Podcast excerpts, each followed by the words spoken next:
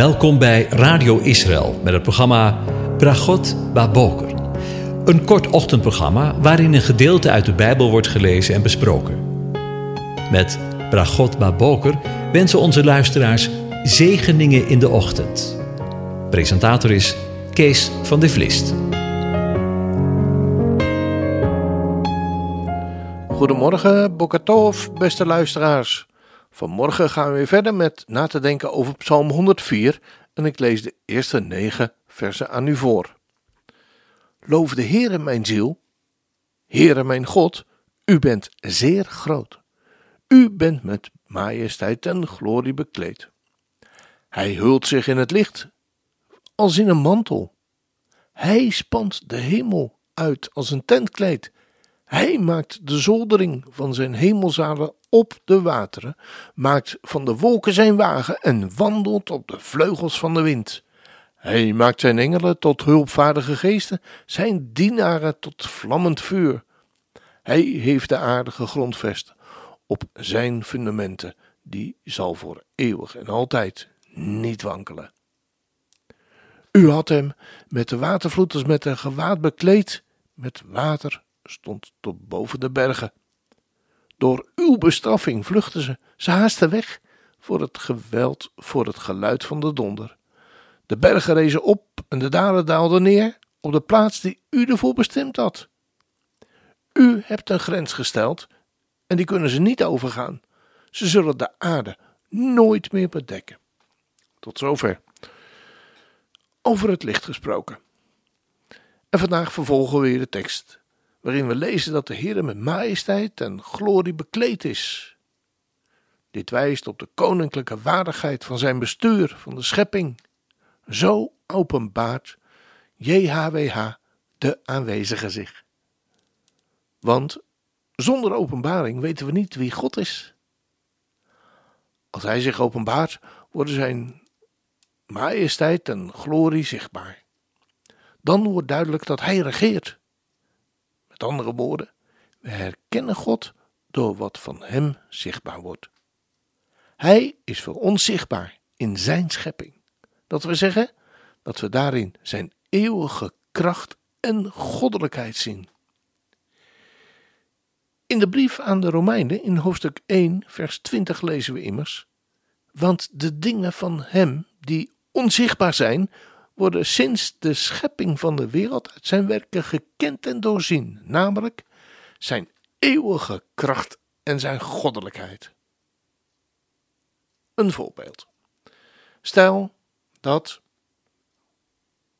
stel dat ik, terwijl ik over de hei loop, een horloge op de grond vind en de vraag zou gesteld worden hoe dat horloge daar komt.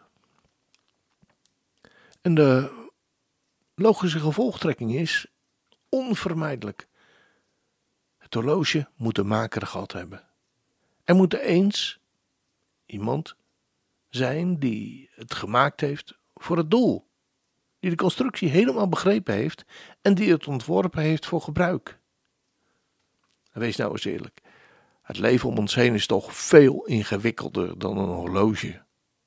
En het hele universum, de hele schepping, zou dan geen ontwerper hebben?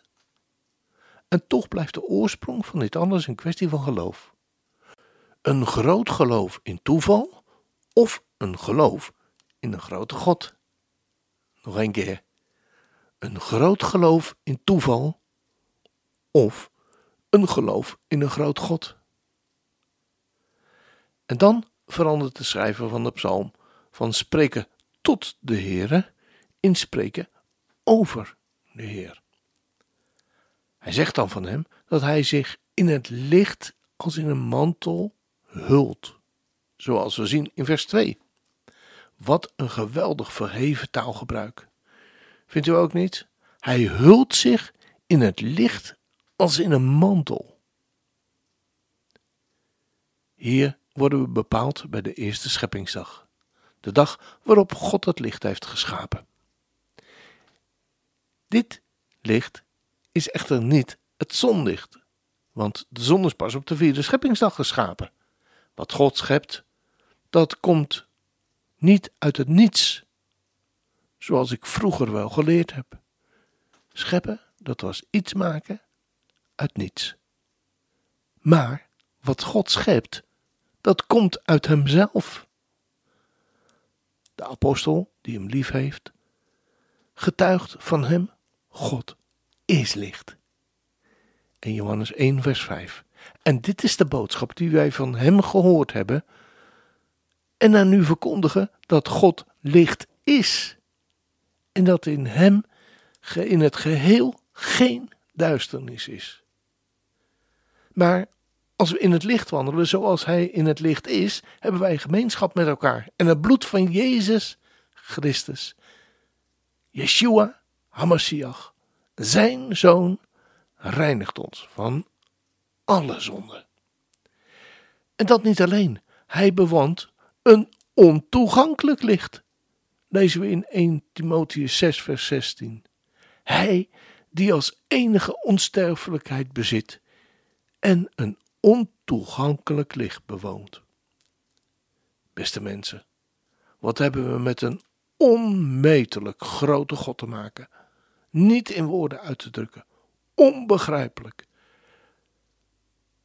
En toen in het begin van de tijd de hemelen en de aarde geschapen waren, bleek dat de aarde woest en ledig geworden was en dat er duisternis over de watervloed lag.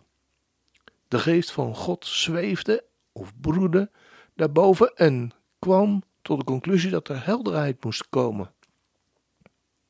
Het eerste wat de schepper toen deed was licht in de duisternis brengen. En hij is zo machtig dat alleen woorden genoeg zijn. Laat er licht zijn. En er was licht. En God zag dat het licht goed was. Elke dag, hoe donker de nacht ook geweest mag zijn, mag het weer licht worden. Ook vanmorgen. Wat een zegen. En zo hebben we elke morgen genoeg reden om Hem, de schepper van het licht, te loven. Denk er maar aan als het vanmorgen of morgenochtend licht wordt. Het is zegen van Hem. Maar hoe donker kan het ook zijn in de mensenleven? Dat we als het ware in het donker rond waren en geen licht zien. Vertrouw er maar op dat alleen Zijn woorden genoeg zijn. Laat er licht zijn. En er was licht. En God zag dat het licht goed was. Als dat geen zegen is. In de komende uitzendingen hopen we, naar aanleiding van Psalm 103, een paar uitzendingen met elkaar stil te staan bij het licht. Vanmorgen lazen mijn vrouw en ik uit Matthäus 4, waar we het volgende lazen. Hij verliet Nazareth en ging wonen in Capernaum.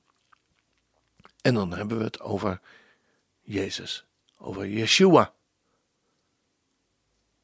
En hij ging wonen in Capernaum, dat aan de zee lag, in het gebied van Zebulon en Naphtali, opdat vervuld zou worden wat door de profeet Jezaja gesproken werd toen hij zei, en we kunnen dat lezen in Jezaja, ook in Jezaja moet ik zeggen 8 vers 23 en 9 vers 1, land Zebulon en land Naphtali, gebied dat aan de weg van de zee en over de Jordaan, Galilea van de volken, het volk dat in duisternis zat, heeft een groot licht gezien.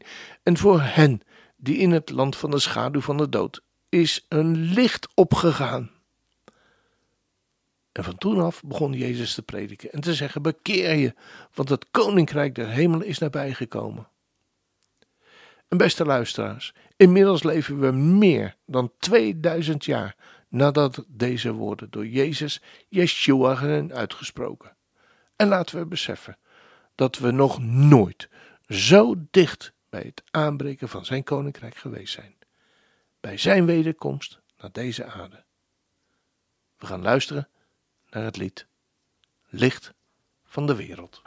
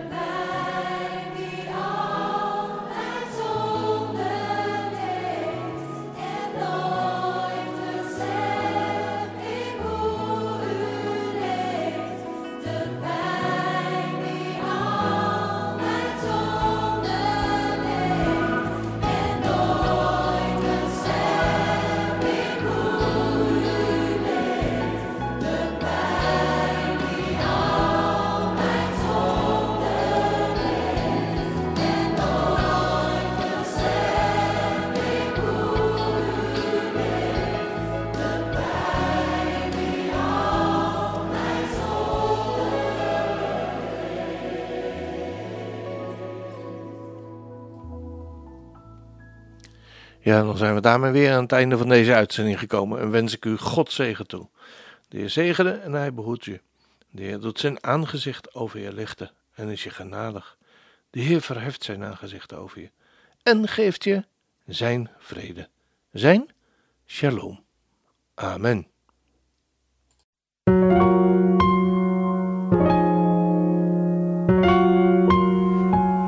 U hebt geluisterd naar het programma Bragot Baboker. Een kort ochtendprogramma waarin een gedeelte uit de Bijbel wordt gelezen en besproken. Wilt u het programma nog eens naluisteren, dan kan dat. Ga naar radioisrael.nl en klik onder het kopje radio op Uitzending gemist.